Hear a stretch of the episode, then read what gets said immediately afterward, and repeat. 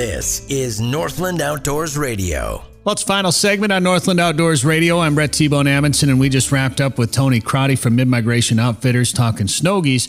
If you missed that interview, you can podcast it at northlandoutdoors.com.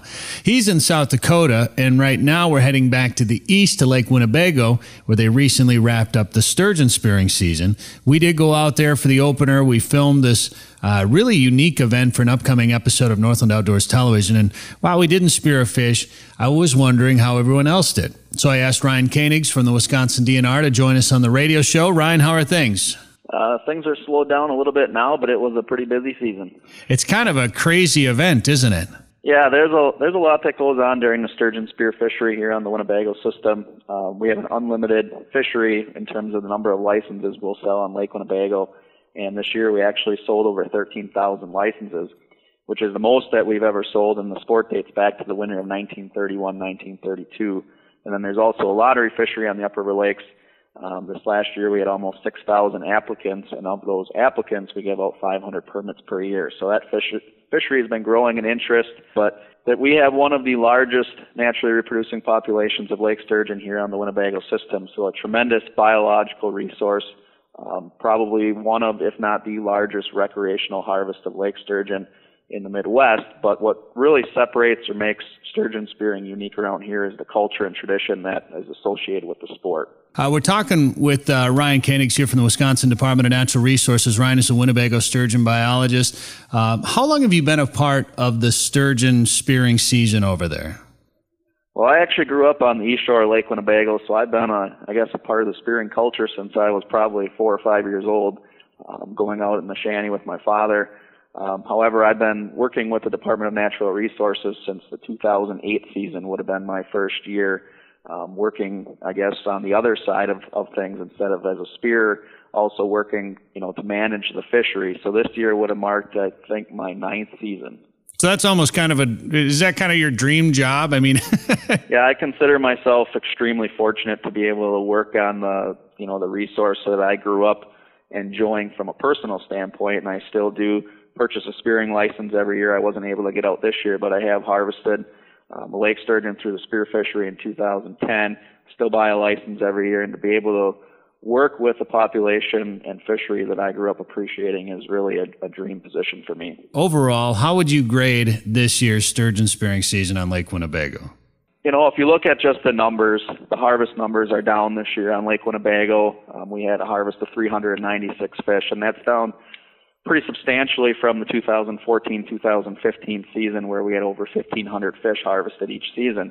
However, Mother Nature dealt us a very different hand this year, and the fact that we even were able to have a season and a total harvest on the system of over 700 fish, I think I still would classify this as a successful season. You know, we were looking here in, in early January, we didn't even have ice formed on the lakes yet, and we're a month and a half out from the start of the spear fishery, and I was fielding questions on well, are we even going to have a season?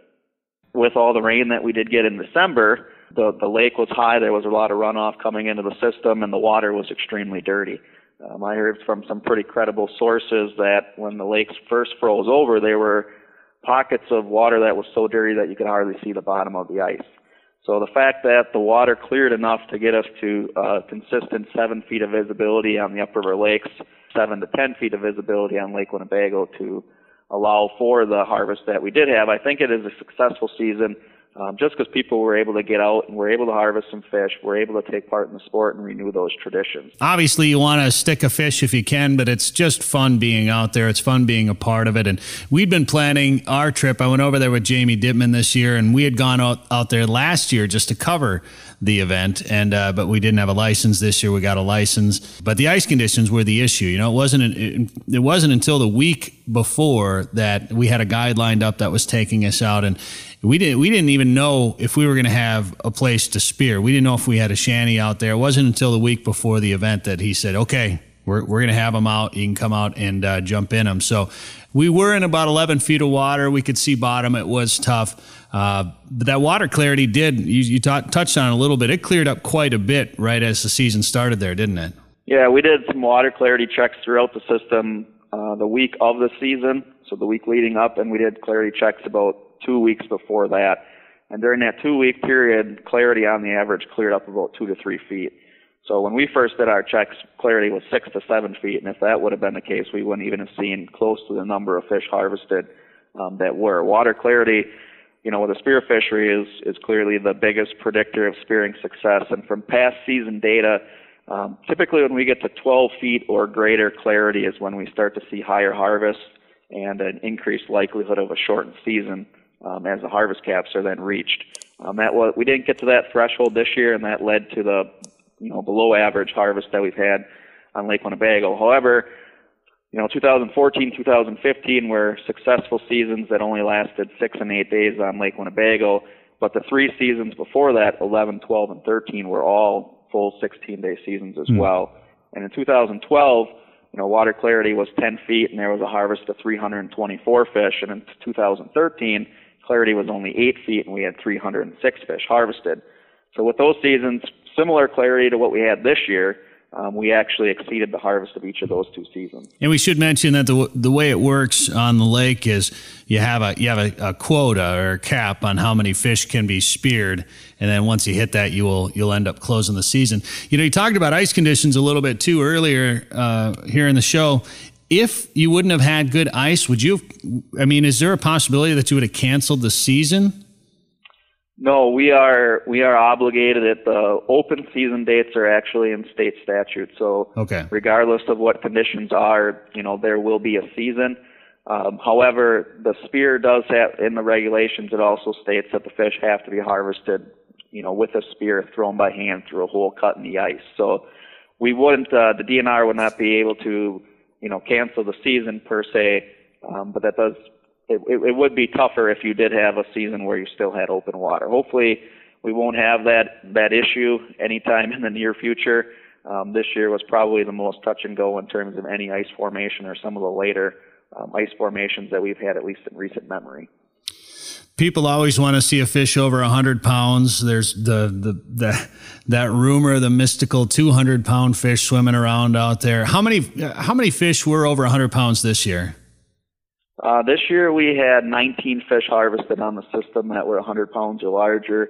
Eight were harvested from Lake Winnebago and 11 from the upriver lakes. The largest fish this season was a 77 inches long and it was 147.9 pounds. And that fish was harvested on the upriver lakes. And, you know, the, the prevalence of these big 100 plus pound fish has been a really interesting story over the last decade.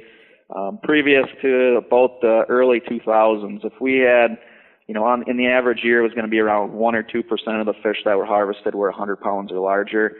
However, starting around 2007 and then specifically 2010 to 2014, we were seeing some years where it was, you know, five to 10 percent of the harvest from Lake Winnebago were fish 100 pounds or larger. In 2014, that season, we had over 100 fish harvested on the system that were 100 pounds or larger. Wow. And we've got harvest data and, and length weight data dating back to 1941. Um, you know, a long-term data set, 76 seasons. And of the 11 heaviest fish harvested on record, 10 of those fish have been harvested since 2004. So we really are in, in the good old days here, I guess you could say, with our sturgeon spear fishery and population. We've got more big fish than we probably ever have within the population, and we probably also have the, the largest abundance of fish that we've had in at least the last 50, 60 years. Well, I'm going to have to come back over next year. It's, it's just going to have to happen. Uh, you mentioned the Upriver Lake season, and it's different than uh, the season uh, on Winnebago. What are the differences between the two? The main difference, I guess, is the depth of water that people are spearing in you know, on Lake Winnebago, like this year, we went through rough, a little over 60 sturgeon stomachs, actually almost 70. And for the most part, the fish in Lake Winnebago were feeding on chironomid larvae. And these are our lake fly larvae. Um, locally, you know, people refer to them as redworms. And this is a very important, probably the most important food source for sturgeon in the Winnebago system. Mostly the beds are in, you know, 16 to 18, 19 feet of water. So for the most part, the fish were feeding in deeper water, and as they are bottom feeders, you know, they're for the most part going to be close to the bottom. So in dirty water conditions, you know, it's just hard to see those fish. You're not going to see the bottom to see the fish that are swimming through. So that's more challenging on Lake Winnebago. The upriver lakes, on the other hand, most of the lakes, probably the lake area is made up of water depths of four to six feet. So water clarity doesn't play nearly as big of a factor up there as it does on Lake Winnebago. The success rates are just much higher, and that's why in 2007 there was a lottery fishery implemented where we'll give out 500 permits per year. The average is probably around 55 to 60 percent of those license holders are going to get a fish that season. But the Upriver Lakes runs on its own harvest cap system, and once we reach any of those harvest caps, we can close down the fishery. I heard that it takes someone seven years before they could get a tag for upriver. Is that this last season? Anybody with seven or more points was awarded a permit, um, and then there was about half of the people that applied with six actually got a tag. Hmm. However, this this fishery has been growing in popularity since it started. I mean, in the first year there were only about 2,500 applicants, and we're up to 6,000 now. You know, just 10 seasons later. So right now, if you're just starting out and you have zero preference points, you're probably going to be looking at you know, right around a 10 year wait before you would actually get your permit. No, better. I've got five right now, and I'm thinking I'll probably draw my tag in the next two or three years. Wow. Better start buying preference points right now. Then is is what you're saying. There's nothing else like it in uh, in the country. It's very unique out there. We stay out in the the great city of Fond du Lac. They've been very good to us out there, and hang out on Lake Winnebago. Ryan Koenigs, Wisconsin Department of Natural Resources. Thanks for being on Northland Outdoors Radio. All right, thanks for having me. All right, also my thanks to Tony Crotty from Mid Migration Outfitters, Jamie Dittman, and the Northland Outdoors staff. Thank you for listening. I'm Brett T-Bone Amundsen. Make sure you take some time to spend some time in the outdoors this week. Hey, it's me, America! Northland Outdoors Radio is a division of Forum Communications Company and broadcasts across the Northland on the Northland Outdoors Radio Network. If you have a story that we should talk about, let us know at northlandoutdoors.com.